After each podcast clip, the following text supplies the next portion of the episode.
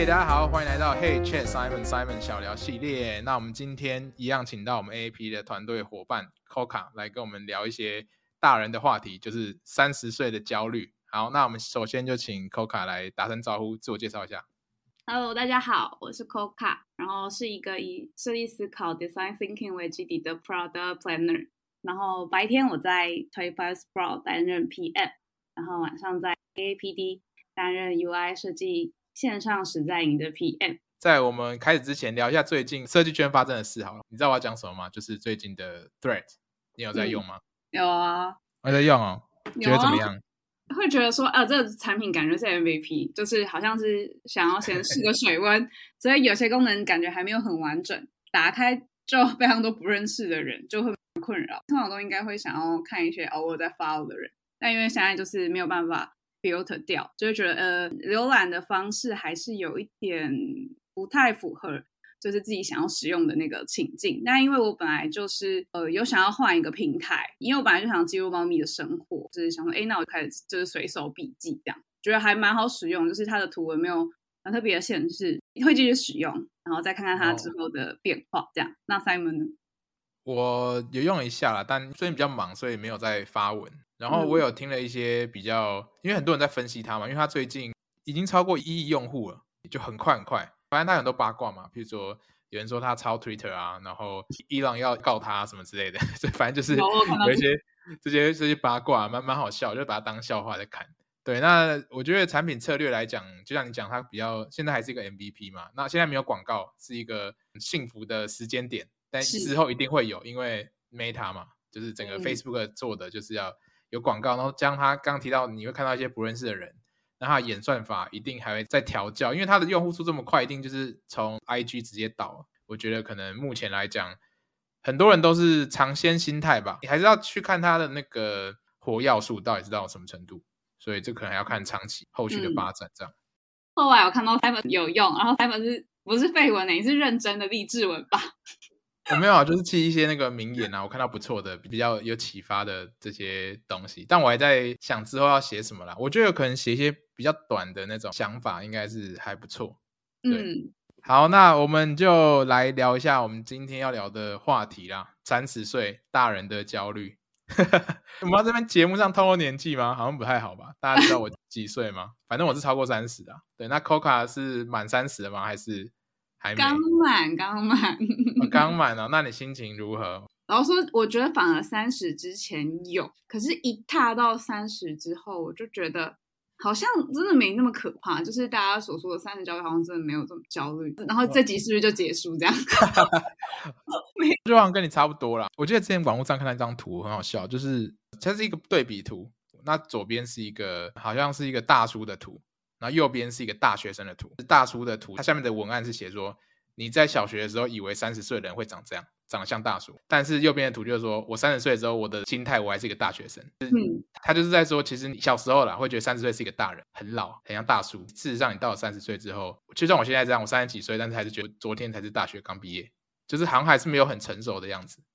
对，对啊，所以我就觉得跟小时候想象的三十岁是不太一样的嘛。我完全懂，就是其实，在。工作过程中，就我也感觉不到说哦，三十跟二十几有什么差异，因为像 Dashion 啊，或者是其他的伙伴，就觉得说，哎，好像其实感觉是一样的，没有因为三十或者是二十几岁有什么太大的差异，这样子好吗？你没有差异是在想法层面吗？沟通上不会有隔阂啊，想法上也没有隔阂，就没有所谓的什么代沟之类的，还是说其实我的那个同事们都比较。成熟，说太幼稚，也要看那个啦，心理年龄嘛，对不对？尤其是现在，我觉得我不知道是因为社群媒体还是怎么样，会越年轻会越越来越开始焦虑，因为你接受资讯量很大，也许会比较早开始知道自己要干嘛，也有可能，或是你很很迷茫。那我觉得我好像怎么说？我觉得我以前启蒙的比较晚，还是怎么样？我其实，在二十五岁以前，我其实是不知道自己要干嘛的，这边摸一点，那边摸一点，然后其实没有很目的性的让自己。要成长，就是我记得我大学毕业的前三年的工作都是那种比较没办法累积的工作，就是一个很无聊，然后就每天就上下班这样。然后下班回家，我还记得我就是好像八点看康熙还是什么，十点看大学生了没，就是这种这种生活有点难想象。你看现在我们在做这些教育的东西，然后很多人下班是进修要上课啊，就是很卷啊，就是大家很拼啊。但我以前二十五岁前，我都是在看电视。我不知道，有可能是环境影响也有差。那我是后来才会觉得，哦，好像三十岁快到，要赶快改变或是怎么样，对啊。我不知道 Coca，你以前自己。比如说二十出头岁到二十五岁，或者二十五到三十这段时间，你自己想法上会有变化吗？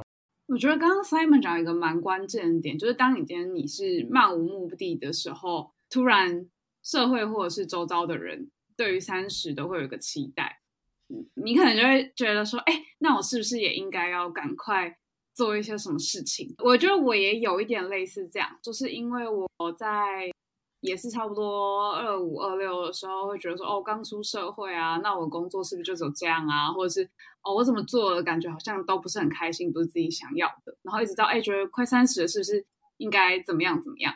那时候觉得，哎，有一点微焦虑感。但是真的跨到了三十，好像也没有这么可怕。这边的话，我刚才也想要问 Simon 说。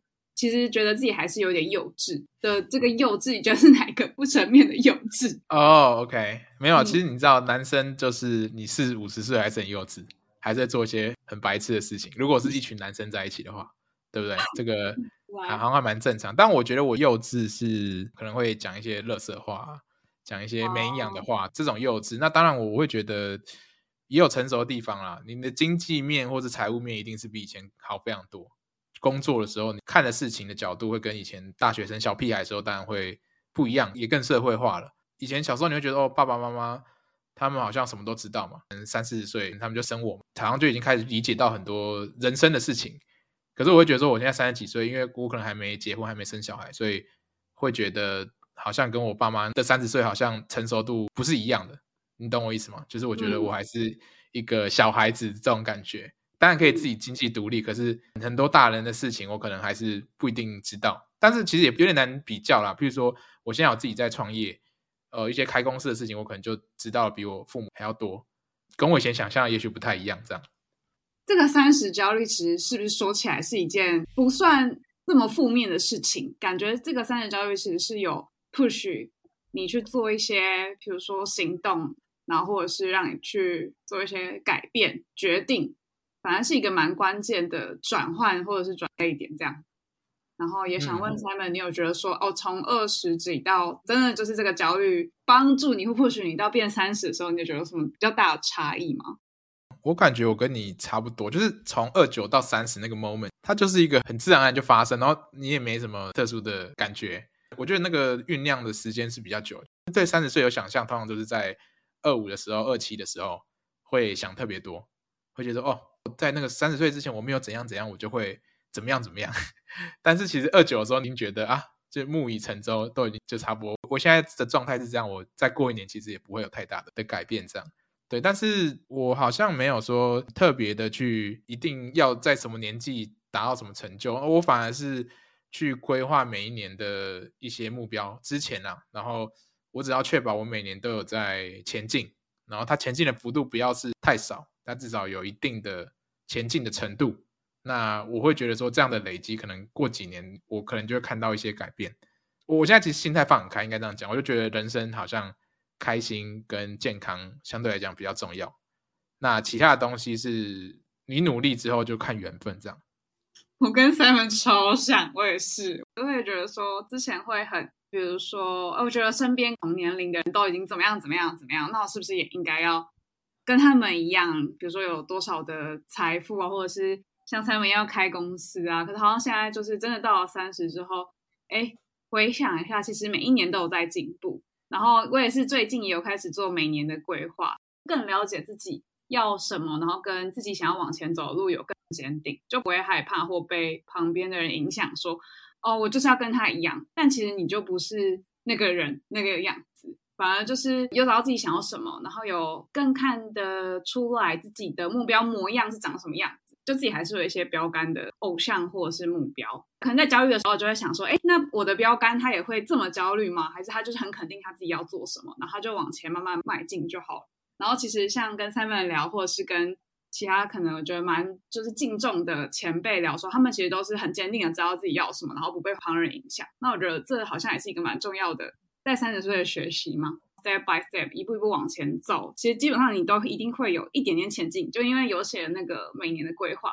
然后会跟朋友一起 review，就发现哎说哎，我每一年真的都还是往前进一点，然后都会往我想要的方向往前走一点，这样好像就没有那么焦虑了。所以就觉得哦，听到 Simon 刚刚分享就是完全认同。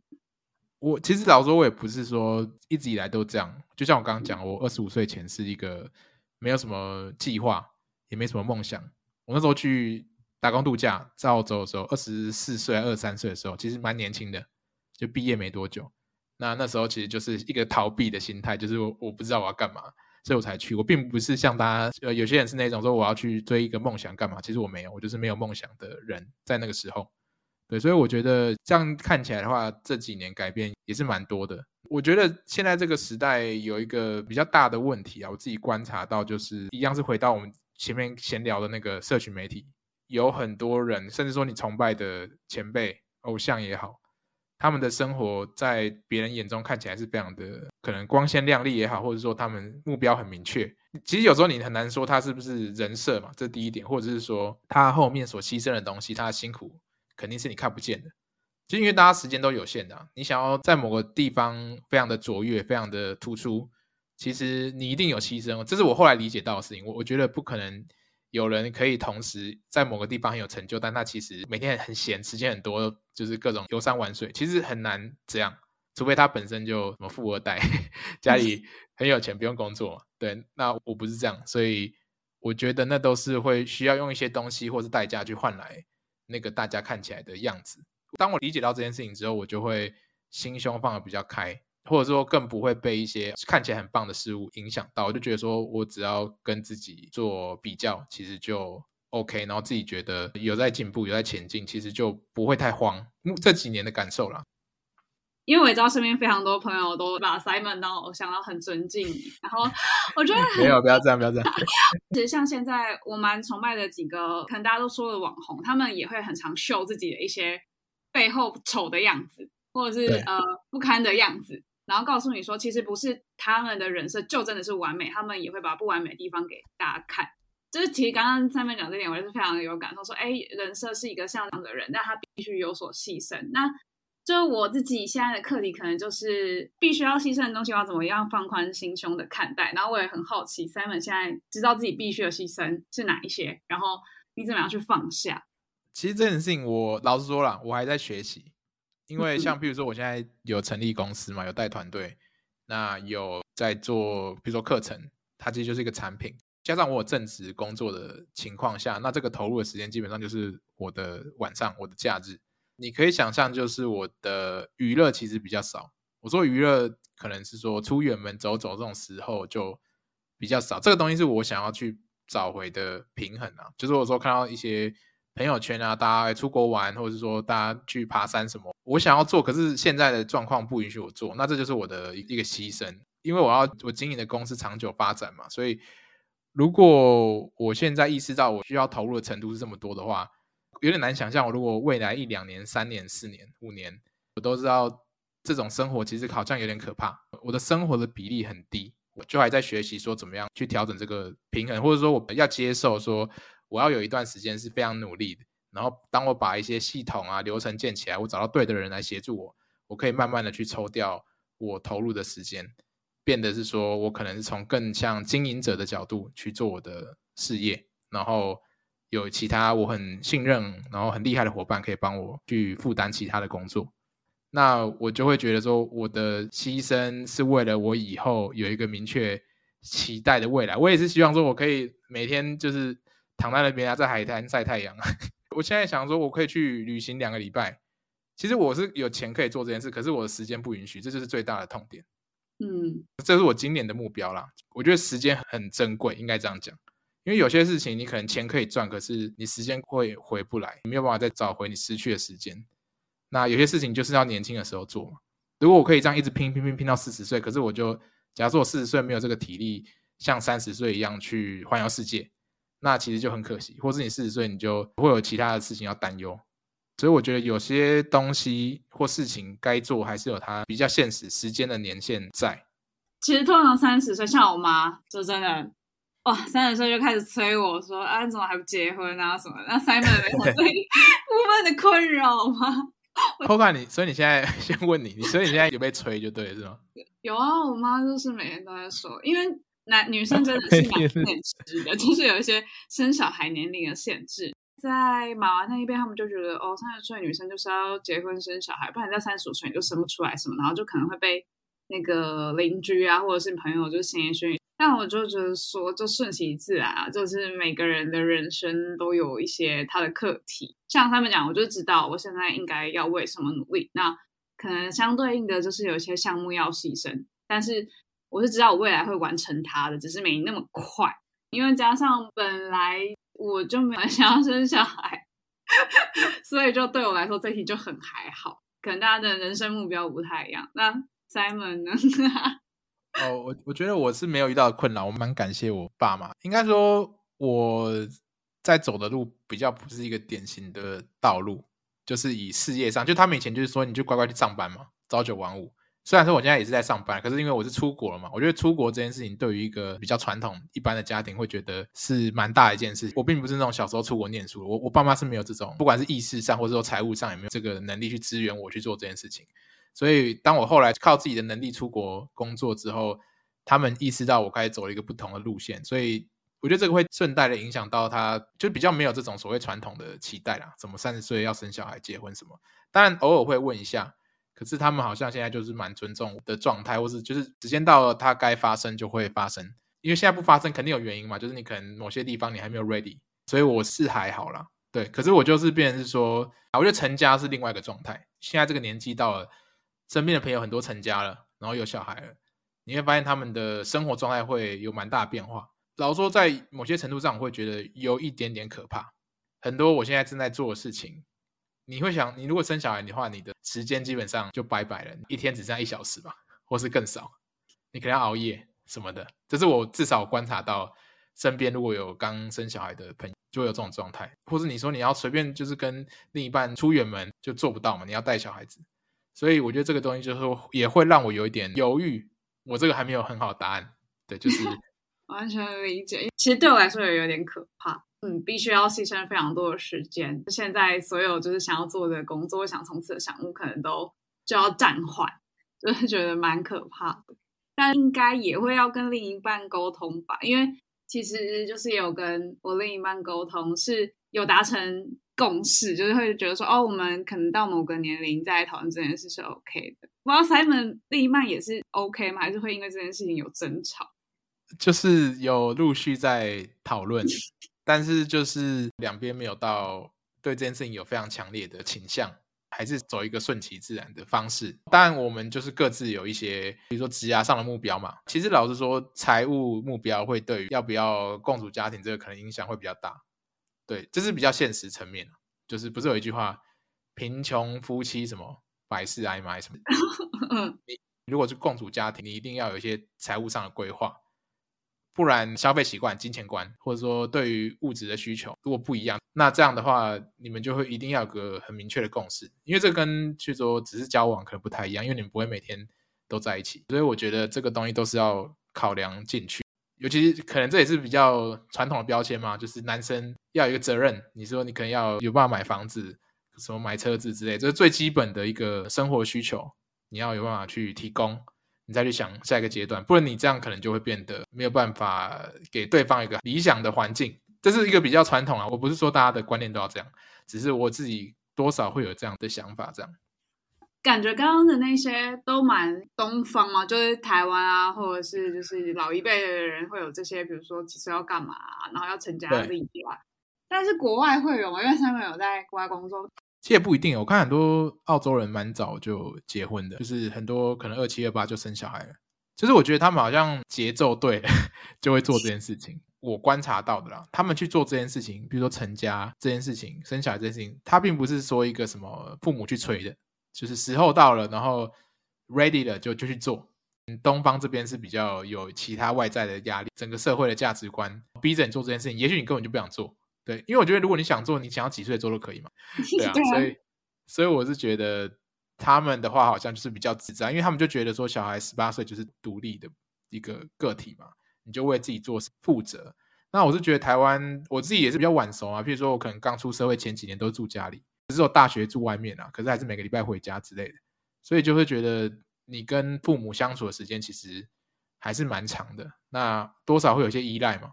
国外的话，他们就很早出去自己住、自己独立了，在思考过程或者说受父母这边的影响可能没那么大，或是彼此是尊重的状态。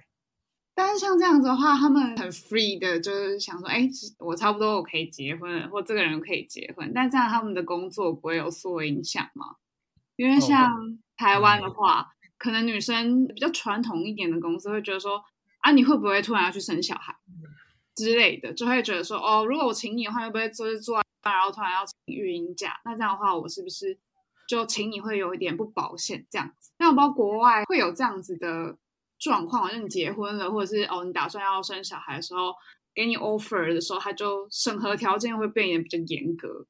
这个你讲到东西方最大最大差异，西方其实非常非常尊重，就是你个人的规划，或者说你的人就是人生的计划，不应该会成为职涯的绊脚石。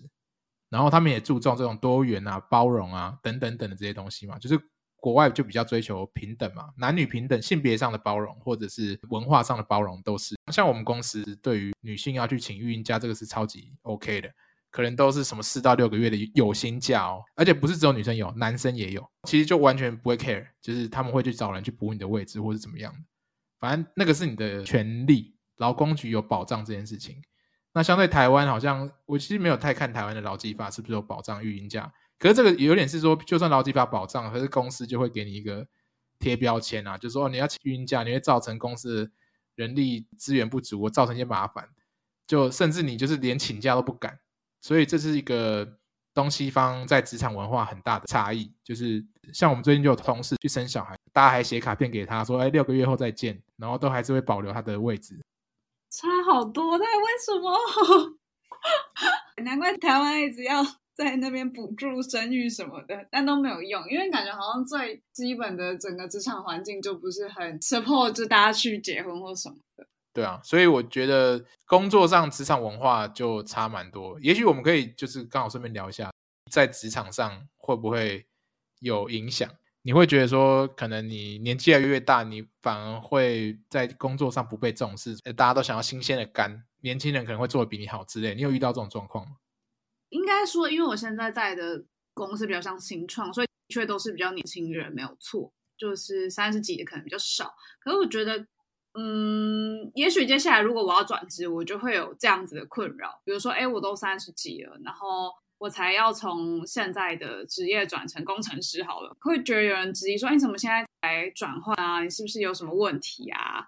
我觉得这一定会有，可能也还是一样吧。不管今天是什么职业，如果我真的就是有想要去做，那我就真的去做，因为我相信我现在在做的事情，接下来我就算转换到另外一个职业，我还是同样一定可以用到一些基础的观念，比如说我好奇心，就是很负责任，或者说我在理清任何事情的问题的细心。跟积极的程度，这些事情是不会因为我转职就消失了。我相信这些一定都还是有让你在转换跑道的时候有所正向影响的项目的。所以我想，就算很多人可能会对你有所质疑，你只要拿得出来这些你过去曾经拥有的优点的项目。那我想一定还是会有公司可以拿到 offer，所以我自己是不担心我未来有什么改变或是有什么转换，因为我毕竟在三十的时候也是从原本的 UX researcher 转到 PM 的角色。那在这个过程中，的确也是有遇到一样问题。事实也是证明说，哎，我现在在当 UX research build 起来的一些基本观念或看事情的方法，其实对我做 PM 是有帮助的。所以我想过去累积的经验跟自己想要朝向的目标是一定有 match 的地方的。Simon 的话会觉得说，哎，四十岁继续当设计师，会不会有一些什么样的担心，或者是疑虑，或者是说，哎，我觉得我差不多也要，就像刚刚所说，就是 AAPD 这边，我可能就会变得比较像是经营者，那我可能会找就是相对应的人，然后来协助这样子。不知道 Simon 怎么看？其实我的现在的宗旨蛮简单的了，就是自己要做的开心，把我热情。虽然这件事情有点对有些人来说可能是一个比较奢侈的话。有人可能会觉得我工作就只是为了赚钱，我工作是没有热情，我就是一个机器。我会觉得说，工作它占了人生很大一部分。如果你今天是做一个不喜欢的工作，你要当机器人当三十几年，这件事情是 OK 的吗？我相信大家的答案应该是不 OK 的嘛。大家都会有所期待，想要可能几岁要退休或怎么样。可是，如果你今天不要把工作当成工作，如果它是一个能够让你觉得兴奋、期待、开心、有所成长、有成就感，那你就不会觉得它是一件这么痛苦的事情。当然，这就是需要去找。我觉得找到人的志向是很难的。像我过去其实是在我出国前，我是一直换工作。我其实每个工作都在这六到九个月或一年就换了，就是大家口中的那种草莓族。就是我当然那时候也是很挫折啊，但是我就觉得我不觉得我在那工作再做下去会有什么样的变化。我当下就是觉得我很痛苦了。其实我在二十五岁前常常裸辞，诶，不是找到下一份工作才换，我都是我受不了，我就离职，然后先放空个一个月。或是休息一下，然后再转。当然，他也是有很多成本啊，就是会很焦虑，然后那个月没钱之类的。但是我觉得那段时间有帮助我更好的去找到自己心中真正在意的东西。当然，目前的状态是越早越好。那我现在正在做，其实比如说我在做 A P D，我反而是从另外一个角度，是我能不能够创造出我喜欢的工作？因为我喜欢嘛，我相信我喜欢的工作，应该别人也会喜欢吧？就是。因为我对这些东西工作的一些文化啊、流程有一些标准，有一些期待，那我希望创造一个好的工作环境，所以我就变成我是不是可以自己去创造这样的环境？对，那这个东西就我正在实践当中。我觉得说，我只要持续的是对工作这件事情有热情，我其实就不担心未来的变化。我比较担心的是我停止思考，然后我就安于现状，就是。做着日复一日的事情，我可能就是要很担心，我四十岁很快就拜拜了这样。嗯，那我最后想要问 Simon 说，那 AAPD 现在它未来就是对 Simon 来说都是开心的吗？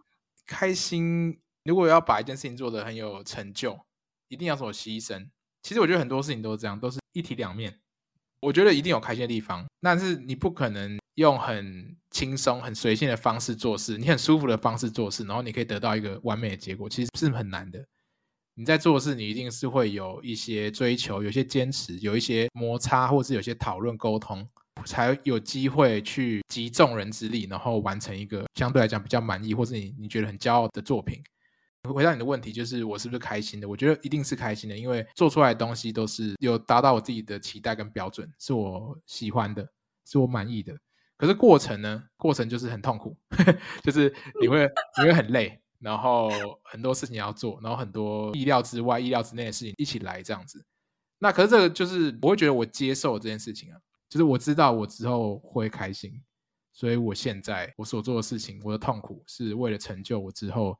达到目标之后的那个成就感，对，那我也意识到没有什么事情是不劳而获的，你还是要付出你的努力。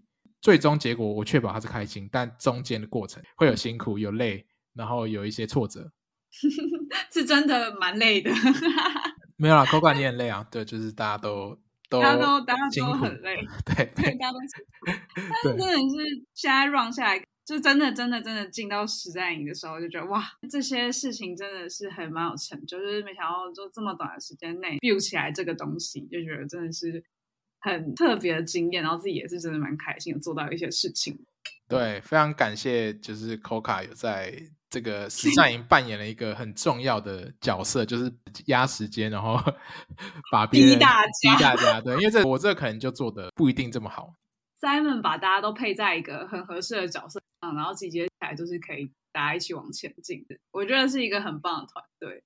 哇，太赞了！觉得这个团队还行。嗯，我们好像离题了，不过没关系，就是 就是焦虑这件事情会发生，很多事情不一定是能够如你所愿啊。那我的建议就是更专注在自己身上，或者说你身边你在意的人的身上就好。其实只有你自己才是。影响你一生最重要的那个人，只有你自己可以控制自己是谁，把你自己变成谁。嗯、所以其他人就算再亲的人，他们都没有办法帮你经历一些事情。只要去在意你在意的人就好。那那些不是这么跟你有直接相关的，我觉得就是可以慢慢放下。对，这是我的建议啊。我也完全认同，就是因为时间有限嘛。那当然，我也认同焦虑一定会发生。但我想这个焦虑会发生，也是你对自己有一些意识到的地方，你才会有产生这个焦虑。那也就是因为这个焦虑，你才会往更好的自己迈进，让自己更加的变得更好，然后也让身边的人一起，就是跟一起也变好。这样子，就是完全认同 Simon，就是在这二十到三十的焦虑之下，踏过了之后的感受是完全一样的，就是要把这些重要的时间花在更重要的人事物身上，还有自己。没错，没错，很棒的总结，Coca。有聊到一些年轻的时候变化跟三十岁，其实老实说变化没有很大了。但是我们刚刚讲的共同点就是，我们更清楚自己是谁，我们我们想要什么，我们追求的人生的嗯方向或是态度也好。所以我觉得大家如果现在焦虑的话也 OK，但是我觉得好好思考一下你想要什么，喜欢什么。然后我觉得你一定在某个时间点，你就会慢慢变得越来越清楚。对，所以不要太担心。嗯，这个焦虑也会因此而逐渐被缓解的，绝对有办法。嗯，嗯感谢 Coca，那我们今天就聊到这边，拜拜，拜拜。